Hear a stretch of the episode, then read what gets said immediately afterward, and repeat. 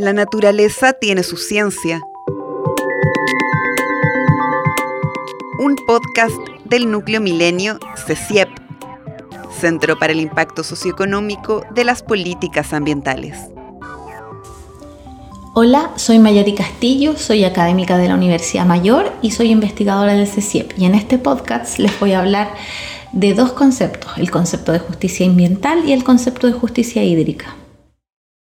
¿Es posible que algo como la naturaleza se vincule a un concepto tan social como el de justicia?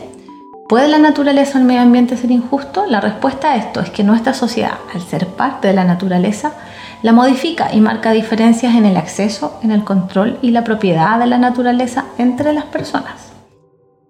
El concepto de justicia ambiental eh, nació en Estados Unidos en el marco de conflictos que mostraban que no todas las personas estaban expuestas a vivir en un medio ambiente similar habían poblaciones completas, sobre todo poblaciones afrodescendientes y vulnerables que habitaban lugares donde se concentraba la industria tóxica y la contaminación. Eso había afectado gravemente su salud, por lo que comenzaron a haber conflictos importantes, acciones legales desde las comunidades para protegerse. En una alianza estratégica con investigadores de la Universidad de Michigan, mostraron con datos muy concretos que si bien la naturaleza puede que no sea justa o injusta, lo que hacemos como sociedad en ella y las consecuencias que generamos afecta de manera desigual a las personas. El movimiento de justicia ambiental dejó de ser solo activismo, traspasó fronteras y se convirtió en una agenda de investigación académica muy potente presente en casi todo el mundo. En América Latina, esta corriente ha apuntado recientemente a los costos desiguales del modelo extractivo de las economías, mostrando sus efectos sobre la población indígena, rural y pobre. Dentro de esto hay un elemento muy relevante que ha sido la agenda de investigación sobre agua. En nuestra región, pese a ser una de las que tiene mayor disponibilidad de agua, miles de personas tienen problemas de acceso a este recurso. ¿Por qué? El concepto de justicia ambiental nos dice que aun cuando en un territorio haya mucho de un recurso no significa que su distribución vaya a ser equitativa. Un claro ejemplo es el caso chileno, que es bastante único ya que tiene una legislación de aguas que permite la propiedad privada de este recurso.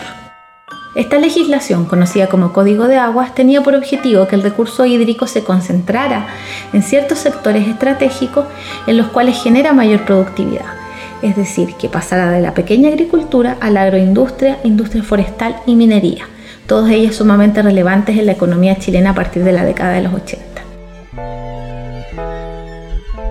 Con el tiempo este objetivo se cumplió, pero generó la concentración del recurso y perjudicó de manera importante a los pequeños agricultores y pueblos indígenas. Este escenario se ve agravado hoy por la actual crisis de lo que hemos denominado la mega sequía. A partir de las situaciones como esta, ha comenzado a adquirir fuerza el concepto de justicia hídrica, el que pone en el centro una pregunta que no puede dejar hoy a nadie indiferente.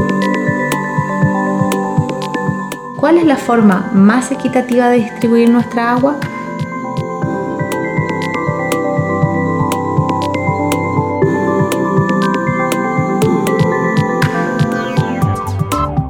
Este fue un podcast del Núcleo Milenio CECIEP para tender nuevos puentes entre ciencia y sociedad.